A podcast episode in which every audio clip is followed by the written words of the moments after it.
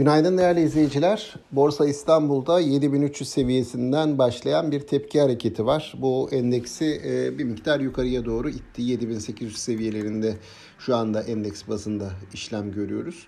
E, bununla birlikte 8000 seviyesine yaklaştıkça BIST 100 endeksi e, bir miktar yataya dönme eğilimi e, yukarıya doğru gitmekte zorlanma gibi e, işaretler de gelmeye başladı. İşlem hacmi e, düşük seviyelerde devam ediyor ve hisse bazlı hareketler görüyoruz daha çok.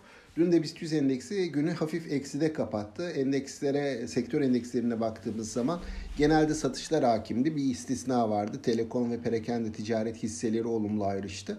E, bu dün güzel karlar geldi borsada. Burada hani şirket açıklayan, e, olumlu kar açıklayan şirketlerde e, bugün bir miktar ayrışmalar görürüz diye tahmin ediyorum.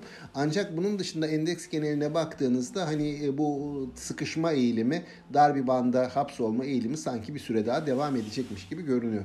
Aktaracaklarım bunlar sağlıklı, bol ve bereketli, kazançlı günler dilerim.